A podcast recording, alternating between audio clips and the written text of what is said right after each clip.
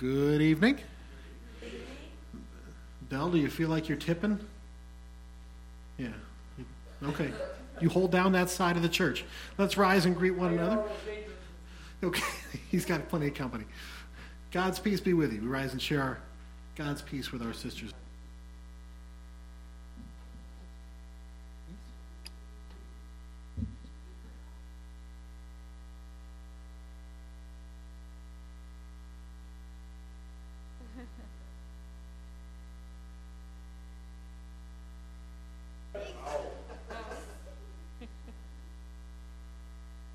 God's Advent peace. But don't sit down because because this is the service we don't sit we don't sing first. We go right on into it.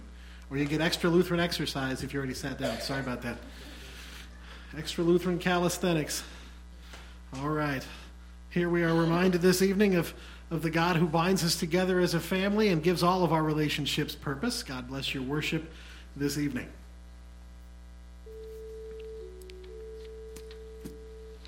Oh Lord, open my lips. And my mouth will declare your praise. Make haste, O God, to deliver me. Make haste to help me,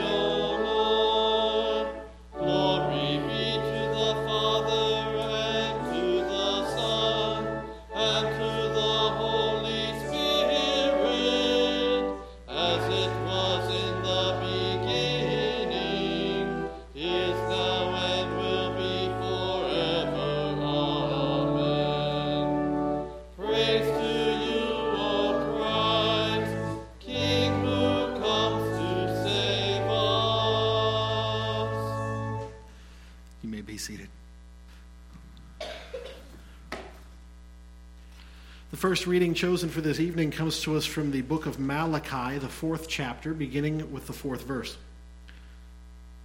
Remember the law, my servant Moses, his statutes and just decrees that I commanded him at Horeb for all Israel. Behold, I will send you Elijah the prophet before the great and awesome day of the Lord comes. And he will turn the hearts of fathers to their children, and the hearts of children to their fathers, lest I come and strike the land with a decree of utter destruction. This is the word of the Lord. Thanks be to God. The epistle reading for this evening is found in the sixth chapter of the book of Philippians, of Ephesians.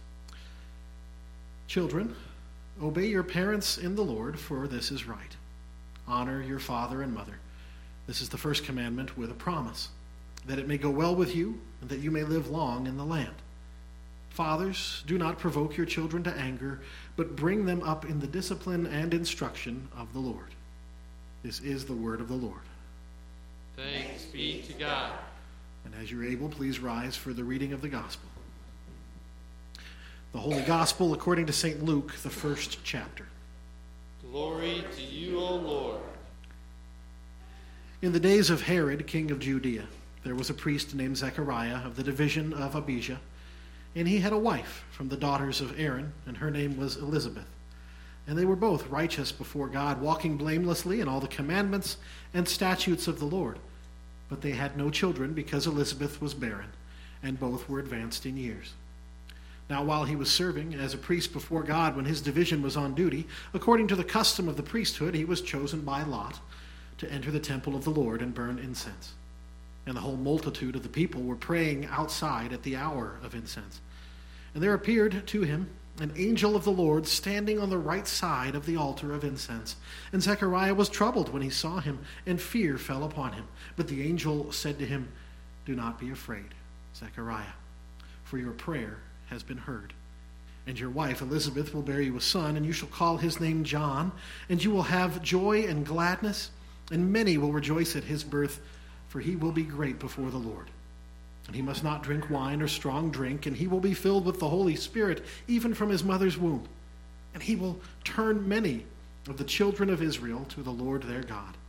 And he will go before him in the spirit and power of Elijah to turn the hearts of the fathers to the children and the disobedient to the wisdom of the just, to make ready for the Lord a people prepared. And Zechariah said to the angel, How shall I know this? For I am an old man, and my wife is advanced in years. And the angel answered him, I am Gabriel, who stands in the presence of God, And I was sent to speak to you and to bring you this good news. And behold, you will be silent and unable to speak until the day that these things take place, because you did not believe my words, which will be fulfilled in their time. And the people were waiting for Zechariah, and they were wondering at his delay in the temple. And when he came out, he was unable to speak to them, and they realized he had seen a vision in the temple. And he kept making signs to them and remained mute. And when the time of his service was ended, he went to his home. After these days, his wife Elizabeth conceived, and for five months she kept herself hidden, saying, Thus the Lord has done for me in the days when he looked upon me, to take away my reproach among the people. This is the gospel of the Lord. Praise to you, O Christ.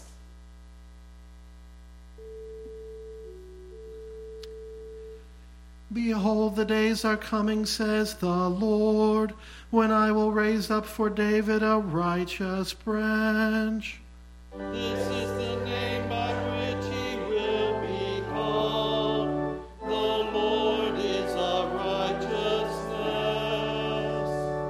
In his days, Judah will be saved, and Israel will dwell securely. This is the name by which he will be called. The Lord is our righteousness.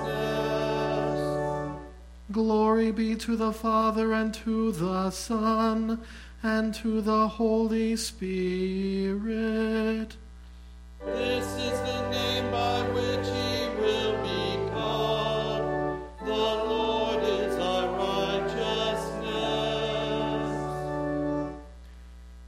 seated as we sing.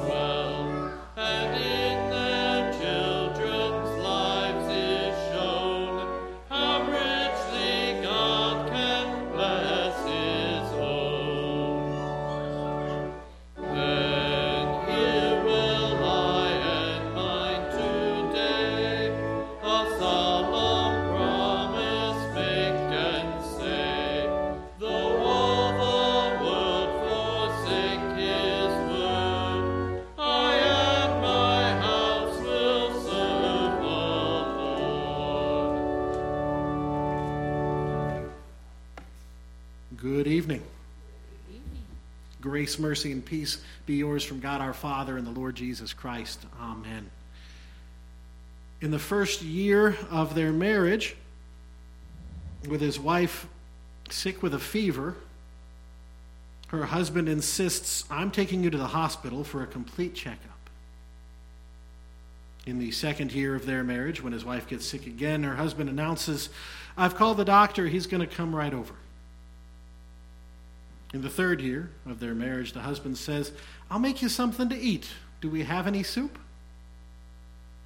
And in the fourth year of their marriage, when his wife is sick again, the husband says, Honey, after you've fed the kids and washed the dishes, you better hit the sack. You look beat.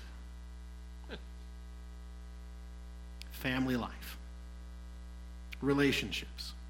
They can be the best of times, they can be the worst of times. On this, the first evening service of Advent, we'll look at two families in particular tonight. There's much to learn from the families connected with the birth of Jesus. They faced infertility, rejection, frustration, loss, and so much more. And our Luke 1 reading for tonight introduces us, actually, just verse 5 mentions two.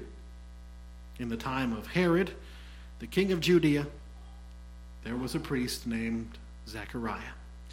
We'll start by highlighting Herod and his family, and then we'll zero in on Zechariah and his. First, Herod's family. Yes, as we get started, this Herod is also the one called Herod the Great. And yes, again, this is the same Herod who, when Jesus was born, ordered the execution of all the boys under the age of two in and around Bethlehem. In fact, to say that Herod was a monster is putting it mildly. Born into a politically connected family in the 70s BC, Herod was destined for a life of politics. He married 10 times and ordered the execution of two of his wives and three of his sons. When Herod's father was poisoned by a political opponent, seething with revenge, he formed a plan. He invited his father's killers over for a dinner party, and when they all arrived, he had them all killed. At the age of 69, Herod knew that he was dying and that no one would mourn his death. He longed to have some tears at his funeral, so he devised one final desperate plan. He would bring together the top leaders of the land for a meeting in Jericho. And once they arrived, he would have the fortress gates locked. And just before the moment of his death, he would have all the leaders killed. One way or another, people were going to cry at Herod's funeral. I'm actually reminded of another far less violent story from history. In the late 1800s, two paddle boats on the Mississippi, they left Memphis for New Orleans. And they were racing, and as their boat fell behind, an enterprising sailor took some of the ship's cargo and began throwing it into the oven. When the other sailors saw that they burned just as well as coal, they threw even more of it in. And that boat ended up winning the race, but in the process had burned up everything it was supposed to take to New Orleans. That's a tragic picture of Herod's family. To win the race, eliminate every rival, and to be top dog, Herod burned all the cargo. Herod destroyed his own family. Now, thank God, I can hear all of us say in our minds, thank God I'm not like Herod. I'll never raise an angry hand against someone who cares about me. I pay my taxes and, and every now and then slip a little extra into the plate at church. Once at a nursing home, I even played bingo with my grandmother. But if we're honest with ourselves, we sometimes see in the mirror a little Herod staring back at us. There's part of us that would rather rule than serve dominate rather than submit, get ahead and win, even at the expense of the people we care about. We've all used words to slice and dice our loved ones, made selfish decisions that have hurt our family and our neighbors, ignored clear warnings from God's word, and the result. Though our relationships can be the best of times, too often we make them the worst. So much for highlighting Herod's family. Let's now turn to Zechariah.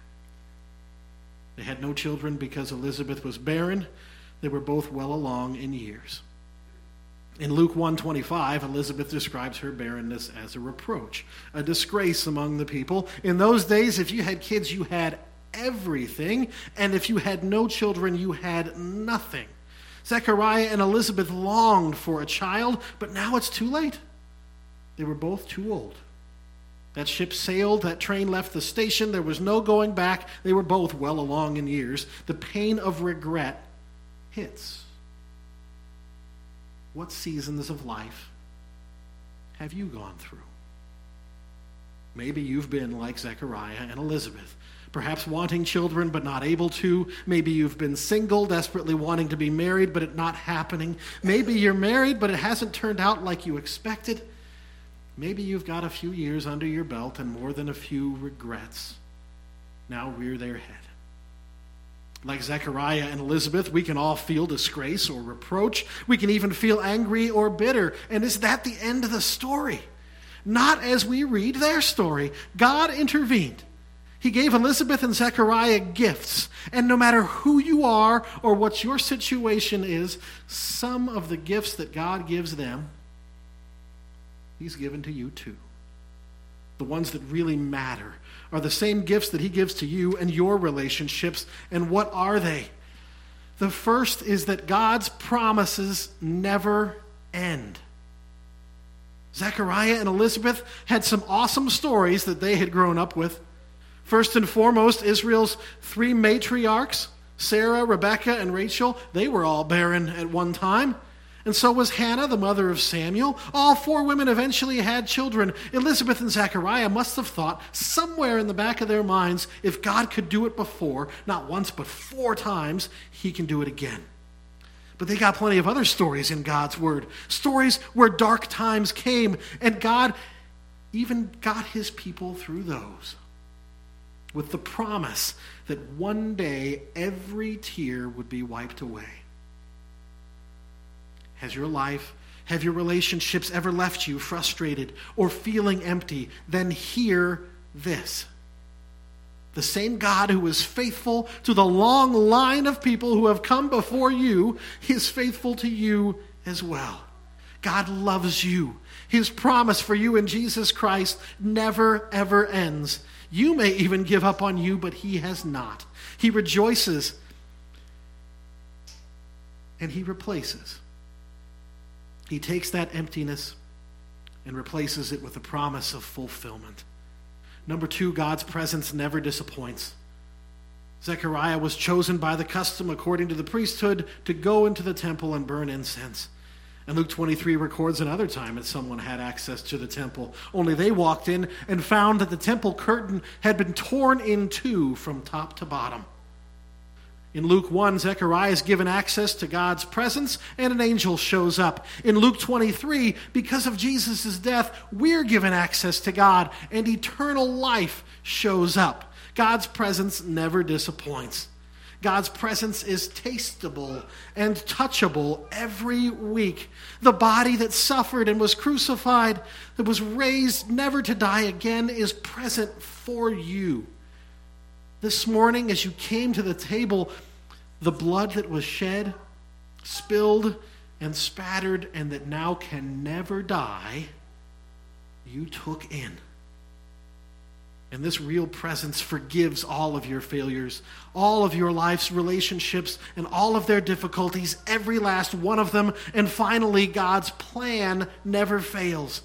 God gave Elizabeth and Zechariah a child, He gave them a hope and a future. And God's promise is that this child, John, will go on before the Lord in the spirit and power of Elijah to turn hearts God's plan is to turn hearts toward home, to turn your heart toward home, to replace vengeance, bitterness with forgiveness and love. God, in His Son Jesus, gave every single one of us a child. And through that child, He gave us all a hope and a future. And because this Son lives on forever, the future's guaranteed forever and his presence is guaranteed whatever we might go through until then. One day, a mother came home from the grocery store. She looked in her living room and she saw her two little children sitting side by side. As she got closer, the mother saw that her kids were playing with two of the cutest little skunks you have ever seen. Mother couldn't stop herself from yelling. Run. Get out of here, kids. Run. So each child grabbed a skunk and began to run. After that, well, let's just say that day was a dirty, rotten, smelly day, to say the least. That day was not a good day for them. I'm actually not sure how long it took for that family to finally chuckle about that day. Too soon? Too soon. Family, relationships, best of times, worst of times. But when things get smelly for us in our day, we don't need to fly off the handle like Herod, risk losing it all. Instead, we trust God's promises, which never end. We trust God's presence, which never disappoints. And we trust God's plan, which never fails. They're real. They're alive and they work. Don't believe me, just ask Zechariah, Elizabeth, and the whole great line of all those who have come before and have now seen what has been promised. Amen. The peace of God, which passes all understanding, guard and keep your hearts and minds in Christ Jesus. Amen. I invite you to rise as we sing. Let my prayer rise before you as incense.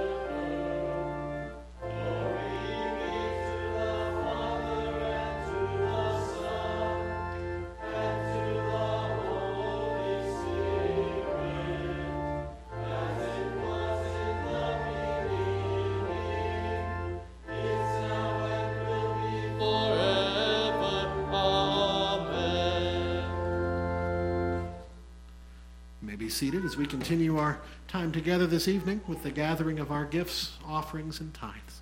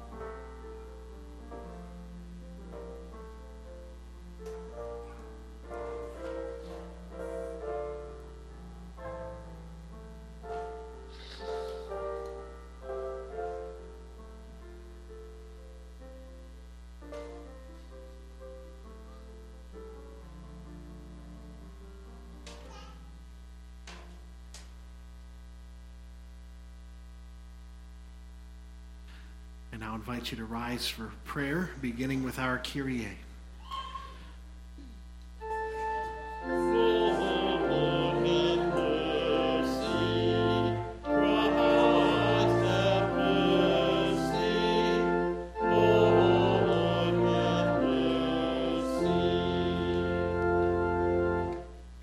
As we pray for our families, let us open our hearts to God's love and compassion. For fathers and mothers, grandfathers and grandmothers, we pray for wisdom and courage. Lord, in your mercy. Hear our prayer. Heavenly Father, when times get tough, assure us that your promises never end, your presence never disappoints, and your plan never ever fails. Lord, in your mercy. Hear our prayer. Heavenly Father, turn our hearts towards home. Heal fractured relationships, bind up broken homes, restore marriages. Lord, in your mercy. Hear our prayer. For all children and young people, we pray that they grow in wisdom and in stature, in favor with you and with people. Lord, in your mercy. Hear our prayer. For all of those who are sick or alone, we especially name before you those that we silently lift up to you even now.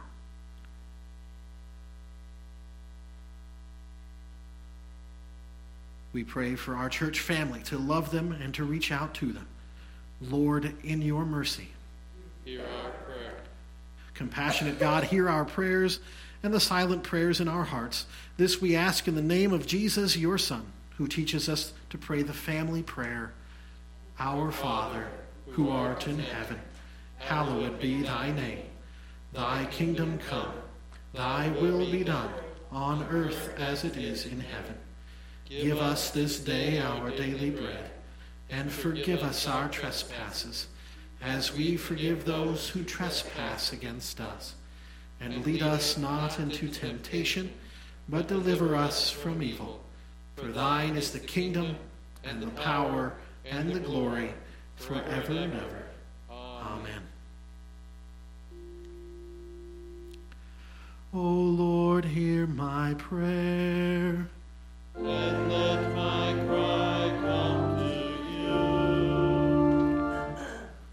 O God, from whom come all holy desires, all good counsels, and all just works. Give to us, your servants, that peace which the world cannot give, that our hearts may be set to obey your commandments, and also that we, being defended from the fear of our enemies, may live in peace and quietness. Through Jesus Christ, your Son, our Lord, who lives and reigns with you in the Holy Spirit, one God, now and forever. Amen. Let us bless the Lord. Thanks grace of our Lord Jesus Christ, and the love of God, and the communion of the Holy Spirit be with you all. Amen.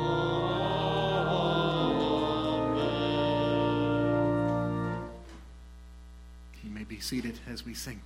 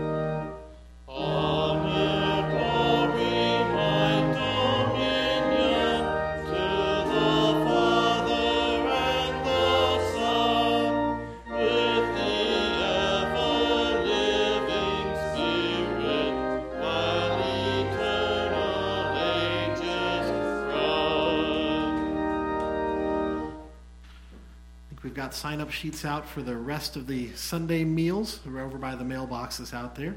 Let's pray for the food right here before we get out there. Gracious God, Heavenly Father, we thank you for every gift you've given to us, including this time of food and fun and fellowship. We ask that all things would be done to your glory. And we pray, come, Lord Jesus, be our guest, and let thy gifts to us be blessed. Amen. Dig in. We'll see you out there.